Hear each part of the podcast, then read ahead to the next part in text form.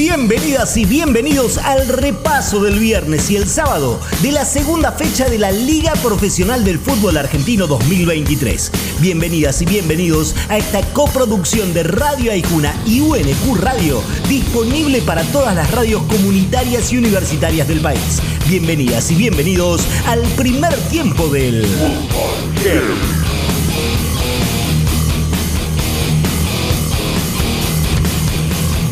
A veces una sola pelota de gol alcanza para definir un partido. Y la única pelota de gol en el bodrio entre Newells y Vélez fue para el leproso que con gol de esforza se quedó con los tres puntos en Rosario.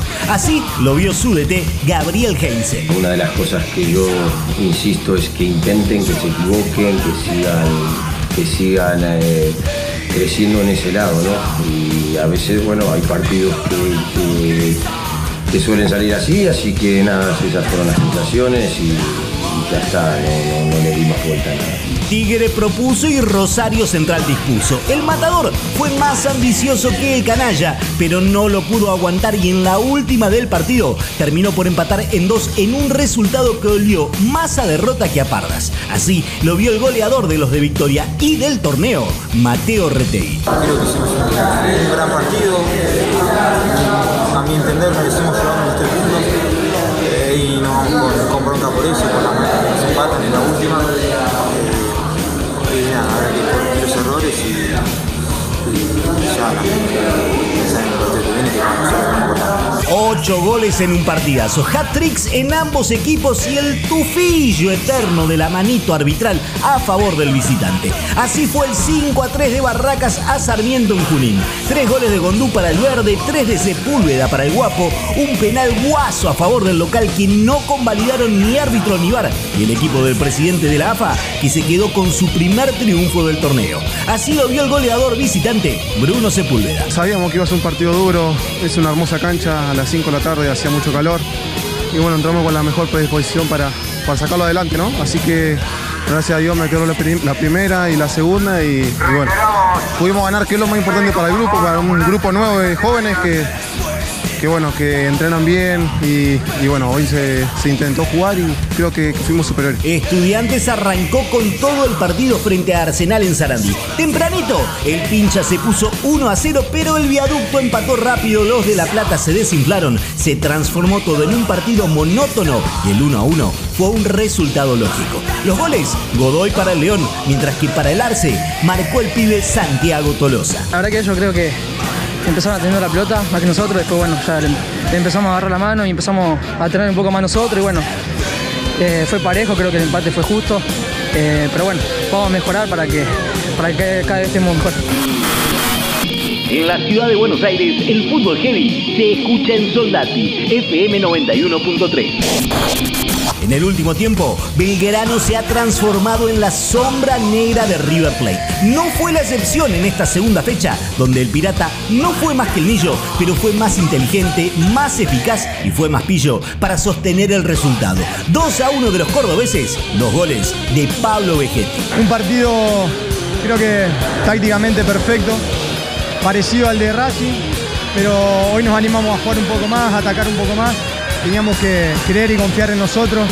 Creo que son tres puntos importantísimos para todo lo que viene, por el arranque que teníamos, ahora tenemos dos partidos visitantes.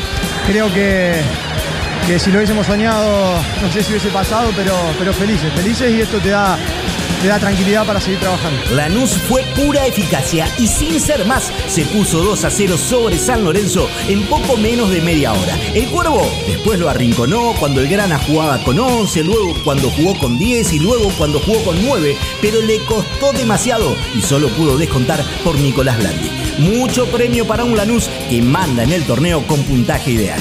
Así vio el partido su volante, Tomás Belmonte. La verdad que arrancamos muy bien, después bueno, se nos empezaron a venir eh, con el resultado en contra, pero bueno, eh, la verdad que estamos muy contentos por, por ganar.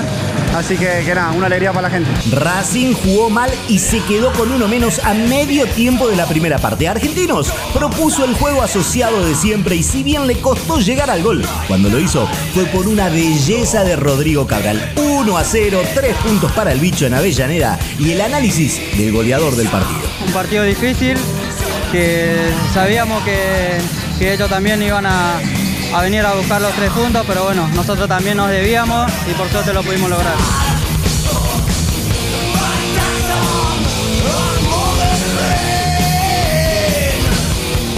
En el primer tiempo suena Orcas haciendo Mike Tyson.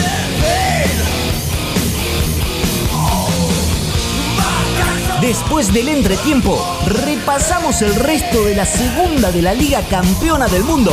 Sí, tres estrellas, papá, tres estrellas. Acá, en el fútbol heavy.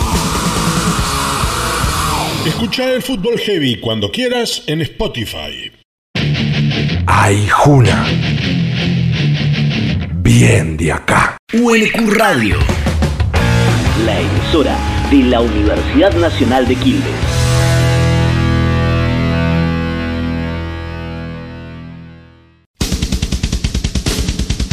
Bienvenidas y bienvenidos al repaso del domingo de la segunda fecha de la Liga Profesional del Fútbol Argentino. Bienvenidas y bienvenidos a esta coproducción de Radio Aijuna y UNQ Radio, disponible para todas las radios comunitarias y universitarias del país. Bienvenidas y bienvenidos al segundo tiempo del ¿Cuál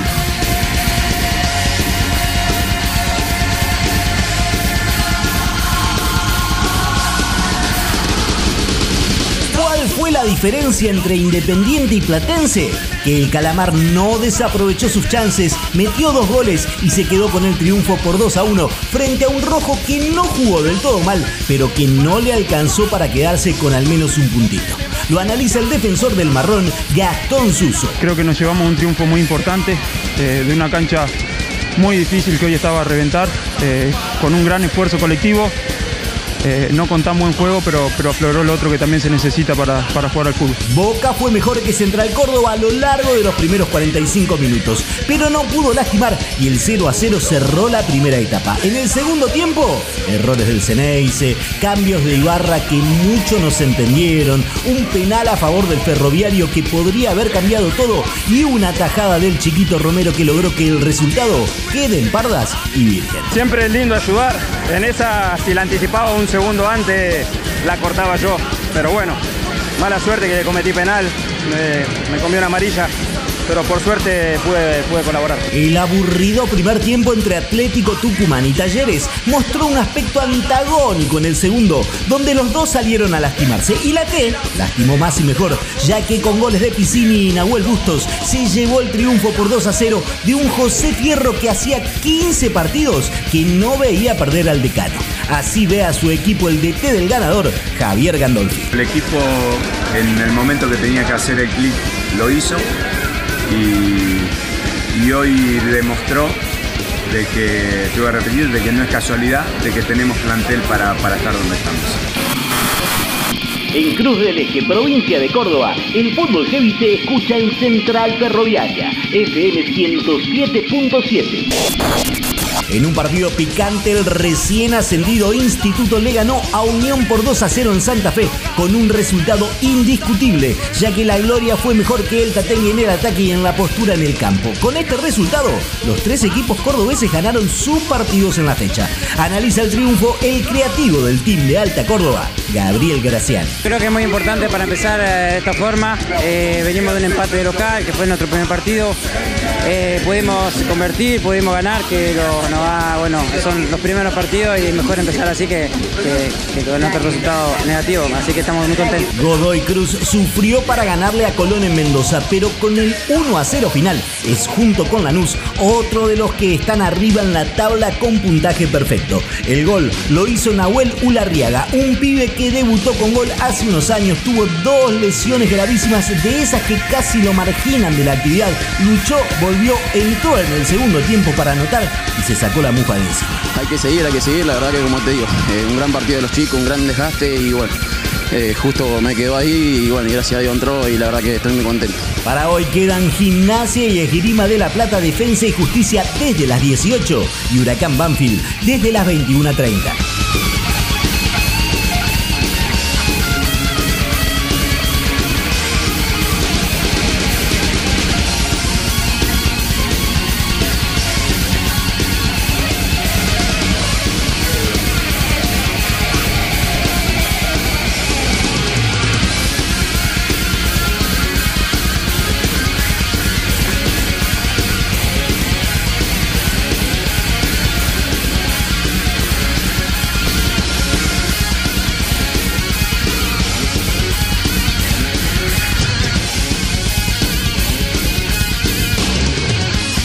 el segundo tiempo suena Orcas haciendo Solución Suicida.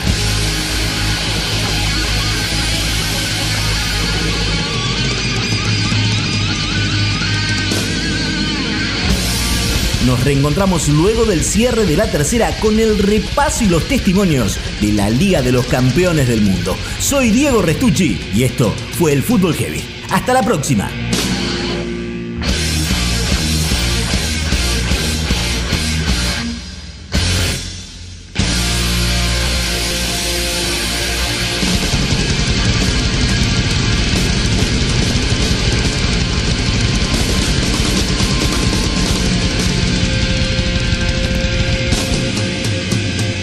El Fútbol Heavy cuando quieras en Spotify.